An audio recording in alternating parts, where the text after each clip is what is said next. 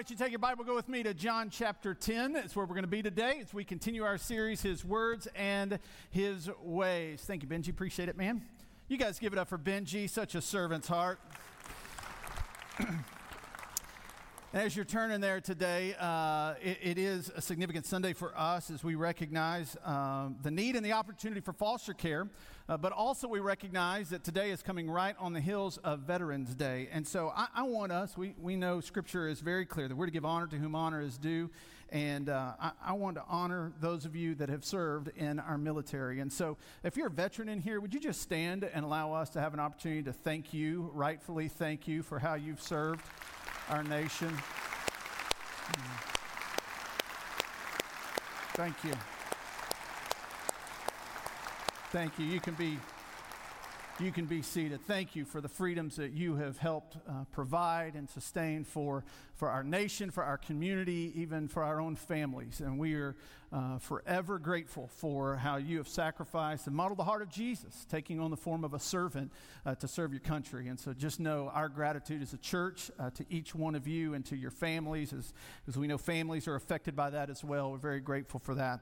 Uh, today is Foster Care Sunday. And um, we, uh, we think that it is critically important to shine a light on, uh, again, on the need, uh, but not just the need, the opportunity for us to demonstrate the heart of Jesus and to be the hands and feet of Jesus uh, in this critical area. And so uh, we're doing that more than just by being a voice today, but also giving you those connection points. So you heard Evan talk about uh, you can connect through the QR code or through firstwest.cc slash connect, but also in person today. Um, out in the lobby, you probably saw it as you were coming in on the first floor. Um, we have um, a, a, ministry called CASA, Court Appointed Special Advocate, of coming alongside these children in the foster care system to be a support person for them as they're walking through uh, the court system. We have a Louisiana Baptist Children's Home. We have um, uh, at First West here, we have a foster care support team where uh, we have a group of volunteers that are available. So when a family in our church gets placed with a child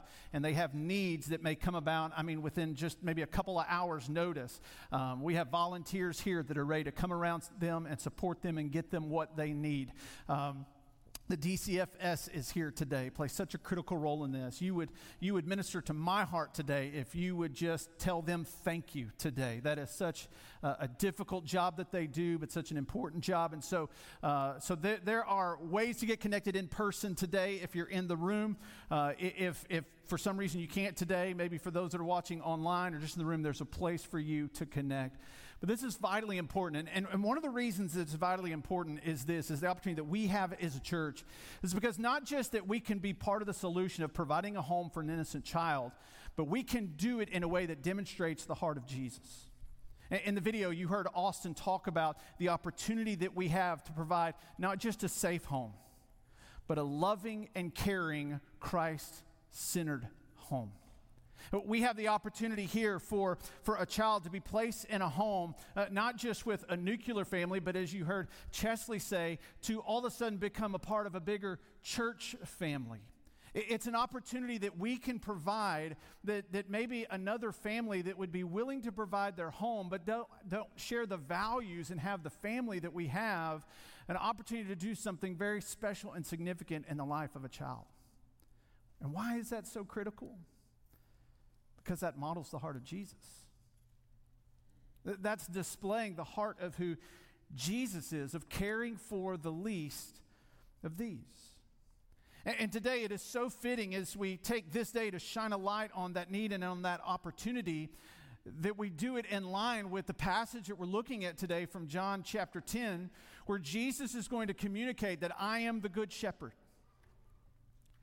Because when he is going to say, I am the good shepherd, and all that he's going to say about it here in these first 18 verses of chapter 10, he is going to communicate several things, but one of those is communicating his heart for his sheep. It's communicating his heart for his people. And so today, if you haven't been with us, we're in this series walking through the Gospel of John, and we're looking at the seven significant signs that Jesus does and at the same time, we're looking at the seven I am statements that Jesus makes because in what he says and what he does, it reveals who he is. And today it's going to be important for your life today to be either become aware of who this Jesus is or to be reminded of who this Jesus is, because in doing so, when you hear that voice, the voice of the shepherd, you'll follow. So I want to invite you to stand as we honor the reading of God's word. We're going to read together the first six verses, the first six verses of John chapter 10. It says, Truly I tell you, anyone who doesn't enter the sheep pen by the gate, but climbs in some other way, is a thief and a robber. And the one who enters by the gate is the shepherd of the sheep. The gatekeeper opens it for him, and the sheep hear his voice. He calls his own sheep by name, and he leads them out. When he has brought all his own outside, he goes ahead of them. The sheep follow him because they know his voice.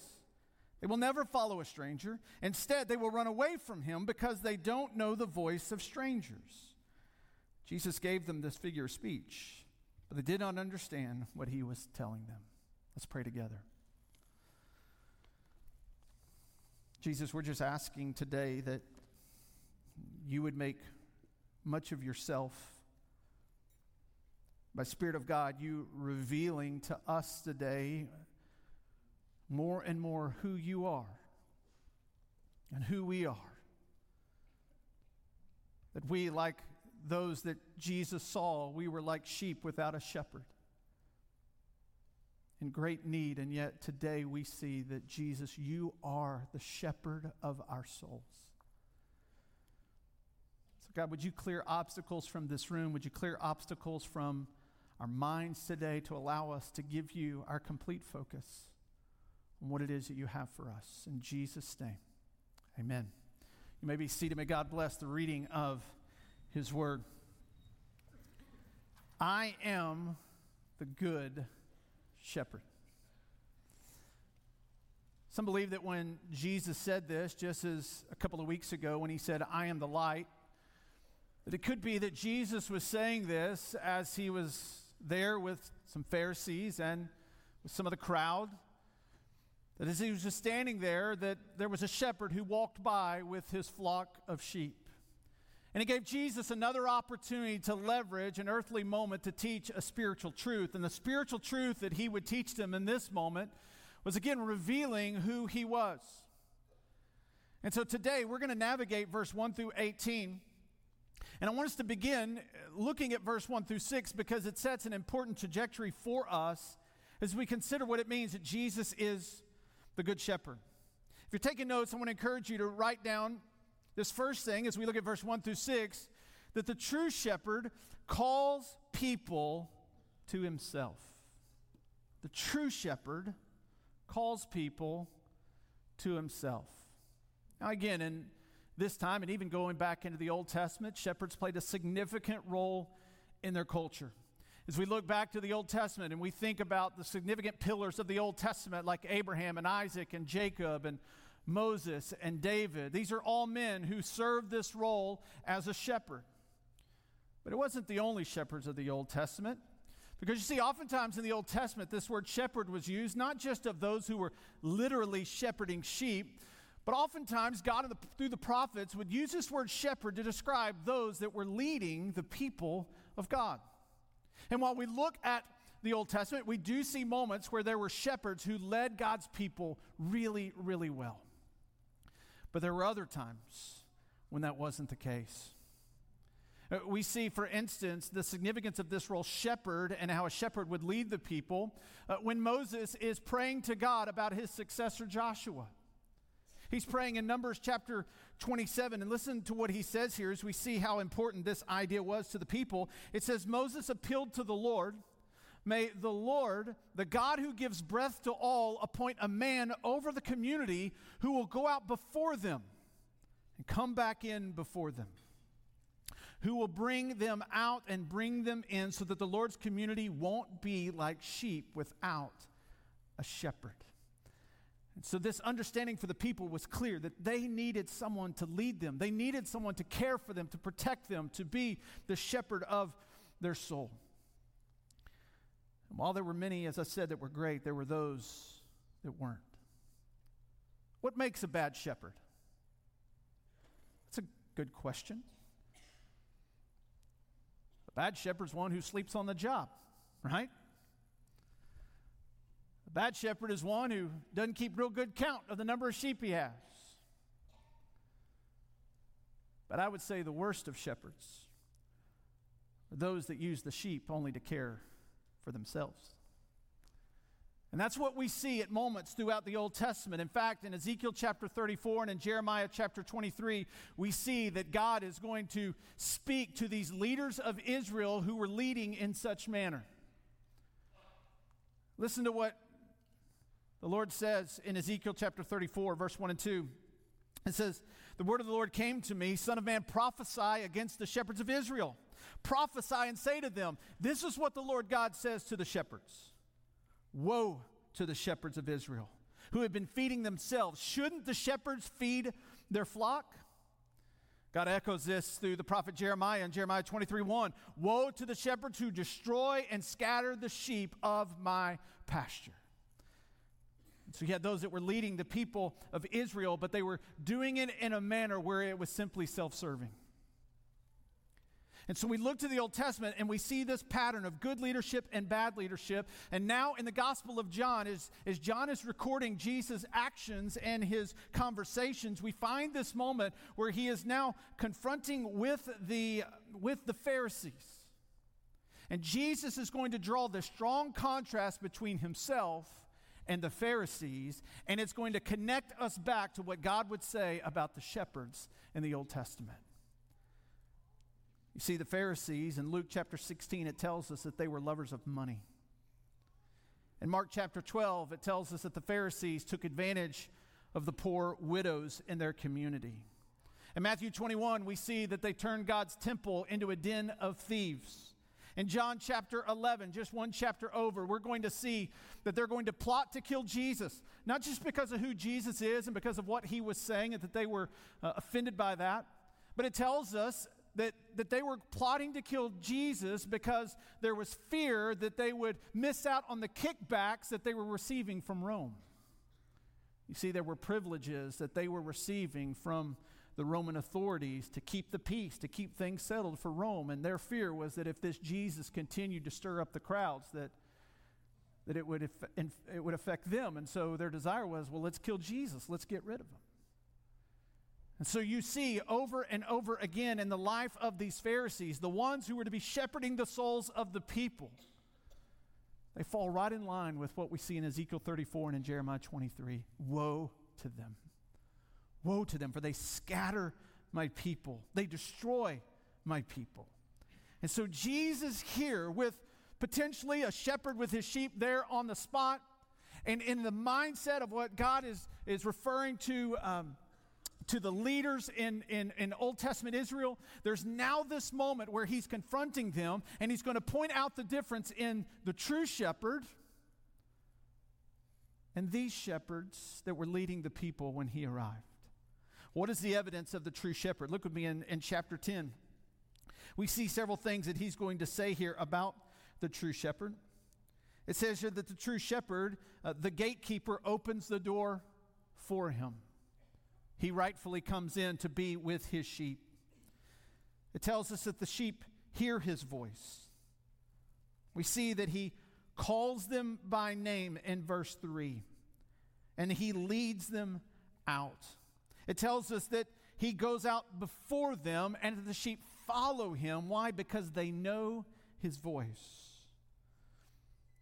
Jesus is the true shepherd is contrasting himself here by referring to the Pharisees as thieves and robbers. And in fact, we see in verse 6 here, it tells us that he gave them this figure of speech, but they didn't understand what he was telling them. So you don't need to always feel bad if you don't understand what you're reading in the Bible, because the Pharisees didn't either, all right? But in this moment, it tells us that, that there's these thieves and the robbers. And what does it say about the thieves and the robbers? Well, it tells us that they climb in another way. That these are not their rightful sheep. It tells us when the sheep are, are, are, uh, when they present themselves to the sheep, the sheep don't hear their voice and follow them. It tells us the sheep flee. They don't follow. Why? Because the sheep don't know their voice.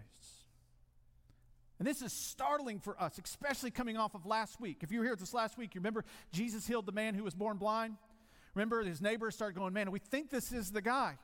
They're like, What happened? You said, I don't know. I just know I couldn't see, and now I can see, and the man's name is Jesus. The Pharisees understand it took place on the Sabbath, so they call him in. They begin to ask him and interrogate him for what took place, and they continue to do it. They continue to press into this man to eventually they get so fed up, it tells us that they kicked him out.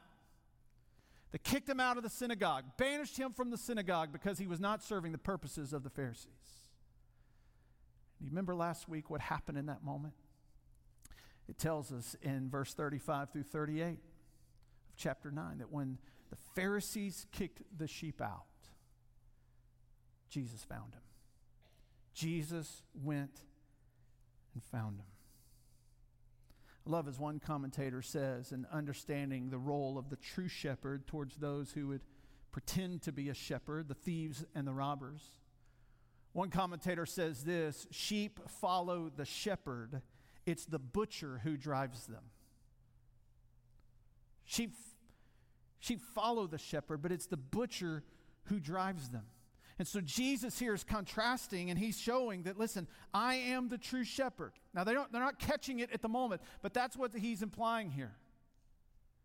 It takes us back to what we see in the Old Testament where the Messiah, the one who was promised, the one to whom they were looking, was promised as a shepherd. In Jeremiah 23 4 and 5, it says, I will raise up over them one who will tend them.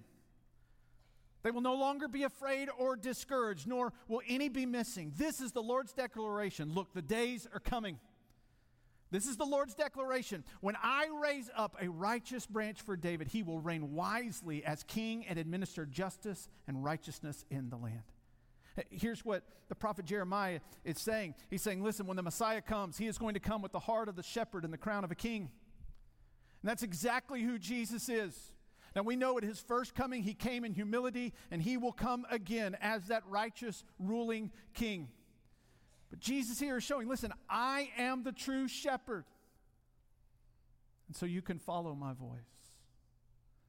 The reality is, there's a lot of voices that we have, aren't there? There's a lot of voices that we can listen to to determine should we follow. The world screams at us, follow me. I'll give you all the happiness and satisfaction you could want.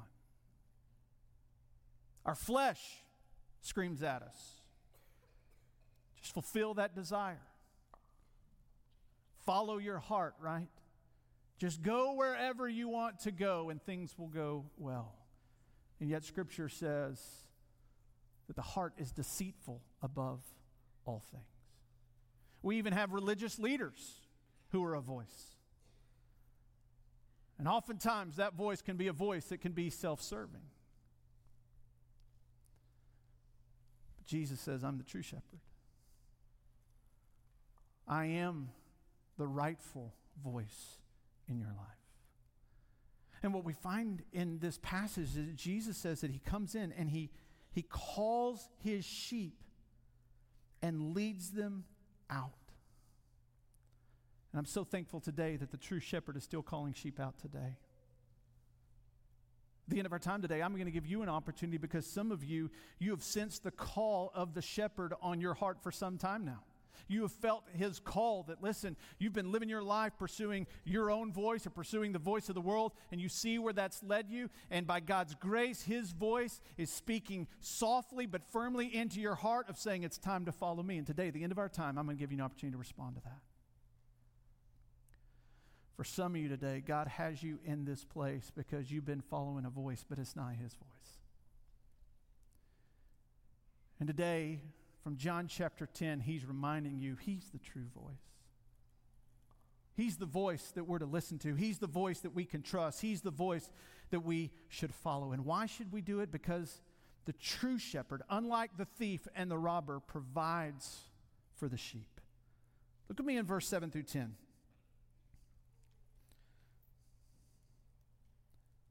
It says, Jesus said again, Truly I tell you, I am the gate for the sheep.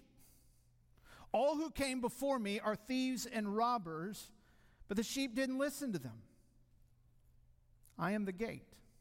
If anyone enters by me, he will be saved and will come in and go out and find pasture. A thief comes only to steal, kill, and destroy. I have come so that they may have life and have it in abundance. So, what we find here is we have the true shepherd, but now we see the providing shepherd. The providing shepherd. The providing shepherd who leads to abundant life. So he's going to make a shift here from the shepherd to the gate, but he's still pressing this point in who he is. Now, some of you, maybe many of you know this, but it's helpful for us to understand what he's saying when he speaks about being the gate. And that day, when shepherds had their sheep, especially at nighttime, uh, they would want to do all that they could to protect them, protect their sheep from predators. And so oftentimes they would have a sheepfold, if you will. It would be a, a stone walled enclosure that would have one small opening.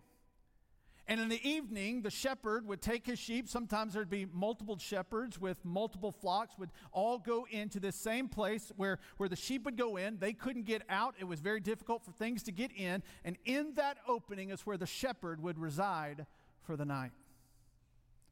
He was there as a source of protection to keep the sheep that were in from going out where they shouldn't be. And he was there as the gate to protect those that were out to protect them from being in where they shouldn't be. So Jesus is going to say here, I am the gate, but I don't want you to think about a swinging gate like in your backyard. I want you to hear what they would have heard is that Jesus is now talking about how he positions himself, and in positioning himself with the sheep, what that means for the sheep. And in fact, he, he says it here. Uh, look with me in verse 9 I am the gate. And if anyone enters by me, he will be saved. He will come in and go out and find pasture. Two things. Two things that I think we see Jesus say here. For those that come in by me, two things. Number one, he provides security. Number two, he provides satisfaction. He provides security and satisfaction. Now, here's what I think all of us would agree on, we can make it a desire in our life to have security. Some of us, that security has become an idol in our life. It drives what we do, it, it, it, seems to overtake us. We're always just concerned with being safe and secure. But listen, security in our lives without satisfaction is joyless. In fact, if you would say tonight, tonight, today, if you would say today, Michael, I just want to be secure. Well, listen, you can be secure in prison. But I don't think you want that, do you? I really don't know anybody that would say, I want security, but I don't really care for satisfaction at the same time. For some people, they would say, I just want satisfaction. I don't care what it costs me. I don't care what tomorrow brings. I just want to be happy. I just want to have joy. I just want to experience all that this life has to give. But here's the problem with satisfaction without security you have no hope or confidence for what tomorrow brings. It's a chasing after the wind. Some of you, you're living this. You're experiencing it. Every day, you're just getting up, trying to find the fullness of life, and it just seems like you're chasing the wind. The problem is, is that bad days still come. And if you don't have security and all you're chasing is satisfaction, you'll find yourself feeling empty. But Jesus says here that for the one who comes through me, they will be saved. What's he implying there? Well, from the natural level, what we would have understood was that for them to be in that pen with the shepherd sitting there, it would have saved them from predators, right? Oftentimes they would have the stone wall and they would even allow briars to grow up around it to keep things from coming in over the top of it. It would save them from, from predators. It would save them from these thieves and robbers. It would make it more difficult as the sheep were, were secured. But we understand today that, that Jesus here speaking of a much deeper level, isn't he? That those that come through me will be saved. He's speaking of the salvation of your soul that it is through the gate and gate alone that we can know that we can be forgiven of our sin, the sin that separates us from God, the sin that leads to death, that leads to despair, that leads to, to brokenness. He's saying, listen, there is a security that I can provide, and it's a security not just for your eternal destination of knowing that you can be forgiven of that sin so that you can be made right with a holy, perfect God. It's not just that, but it's even in how we live this day. It's knowing that, that God is living in me. The same power that raised Christ from the dead is living in me. It means that, that when I walk through difficult days, I have the security of knowing, just as, we, as we've read about and as we've sung about today, that when I walk through the valley of the shadow of death, He'll comfort me because His rod and His staff. Because He's with me. And so there's security that is only found in Him. And at the same time, there is a satisfaction that can only be found in Jesus. Right? He says here, a thief comes to steal, kill, and destroy, but I have come to give you abundant life. Over and above, exaggerated life. That's what I've come to give you. And he says here, I, I, love the picture that he paints here in verse 9, as he says, Not only will you be saved, but you will come in and you will go out and you will find pasture. This is what a sheep is created to do, isn't it? This is the fulfillment of a sheep being what it was destined and designed to do. Can I tell you what the abundant life for you looks like? It's not having all the riches in the world. It's not achieving the job that you've always wanted. The abundant life for you is living out what God has designed and desired for you. That's the abundant life that He offers us. Is that we can live in the fullness of how He has designed you and what He desires for you. To walk in intimate relationship with Him. To leverage your life in a way that you know will impact the kingdom of God, that will make a difference in people's life. Are there blessings that come along the way? Absolutely. And we praise God for the blessings that He gives us.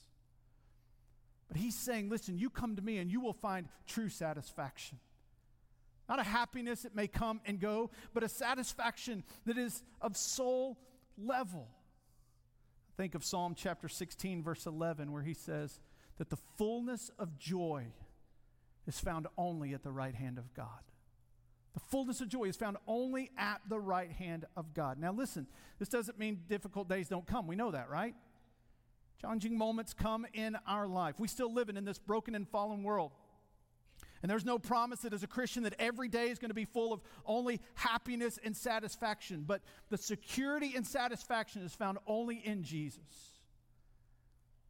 It allows me to experience all that this life has for me, regardless of what my circumstances may bring. Finally, I want you to see here not only is he the true shepherd and the providing shepherd, but he is the good shepherd. Look at me in verse 11 through 18.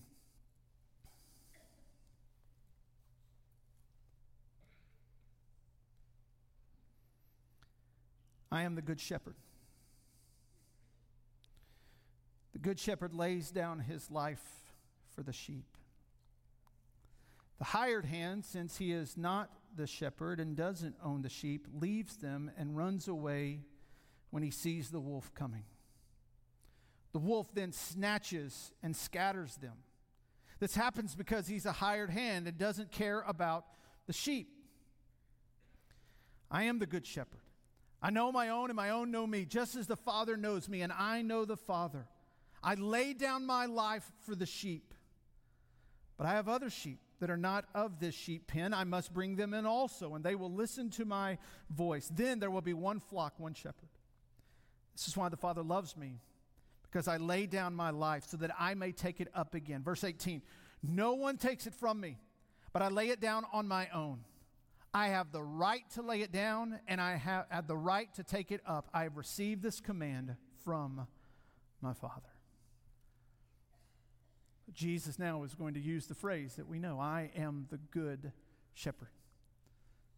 This word good that is used, kalos in the Greek, it has several different meanings that go with it. It can mean noble or fitting or even beautiful. For him to make this statement here is pointing again to his character, it's pointing again to his nature and the type of shepherd that he is. He's not just the rightful shepherd, he's not just the providing shepherd, but he's speaking here to his heart. He's speaking here to his character that he is the good shepherd. What makes him good? Well, he reveals it here to us. Look at me in verse 14. He knows the sheep. I am the good shepherd. I know my own, and my own know me. Doesn't it feel good when somebody calls you by name? Man, I, it just just does something to you, right? Now, sometimes it catches you off guard. Right? Sometimes I'm in a restaurant and they're like, "Hey, are you Michael?" And it's like, "What did I do?" Right? but it makes a difference. Man, my heart's desire is I want to call every single one of you by name because it's a joy to be your pastor. And even though we're a big church, we want every person to know they matter to the heart of God and they matter to this church. And sometimes I get it wrong, even this morning. Sorry, Matt. Your name's not Chris. sometimes I get it wrong. But it's important. It's important because if someone knows your name, it means that they at least care enough to acknowledge you for who you are. And what it tells us about this shepherd is that he knows his sheep by name. That means today, in the midst of billions of people around this globe, and all that's happening in our world, that the God who spoke all things into existence, and the Bible says he sustains it all, he knows your name today. I believe he knew the name of the Samaritan woman at the well. And not just her name, he knew her shame filled past. He knew the hopelessness of the woman who had been bleeding for years with no cure. He knew the name and the broken heart of the young woman who broke open the alabaster jar and anointing, anointed Jesus' feet with her tears and with that priceless perfume. He knew Zacchaeus. Remember that moment? Little Zacchaeus climbing up in that tree. Zacchaeus, come down. And not only did he know Zacchaeus' name, he knew that Zacchaeus was a conniving cheat and was taking advantage of others through collecting taxes. He knew him. And He knows you too. That's what makes Him good. He knows your insecurities today, He knows your doubts today. He knows the anger that you're carrying in your heart today towards that person who wounded you years ago and you just never can let it go. He knows your addiction today. He knows. He knows it in this pastor's life. He knows it in, in, in, the oldest person in the room down to the youngest person in the room. He knows his sheep. And what makes him good is not just that he knows, but it's what he does for the sheep. Don't, don't miss this. In, in verse 11, in verse 15, in verse 17, in verse 18, he uses the same phrase over and over and over again that he lays down his life. He lays down his life for the sheep. What makes him good? One, he knows the sheep.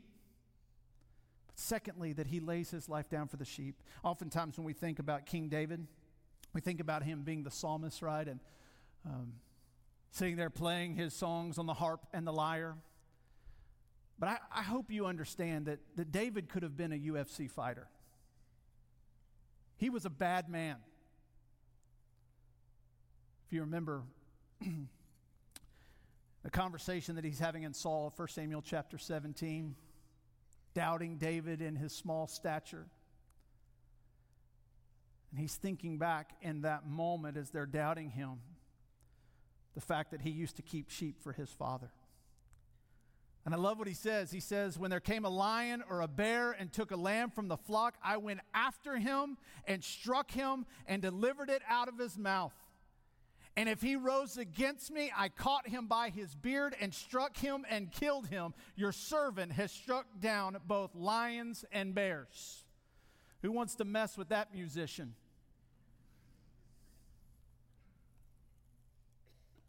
I mean, can we just for a moment visualize him grabbing a lion by its mane?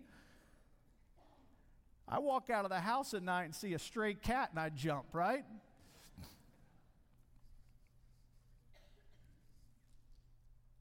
That's what good shepherds do. They protect the sheep at all cost.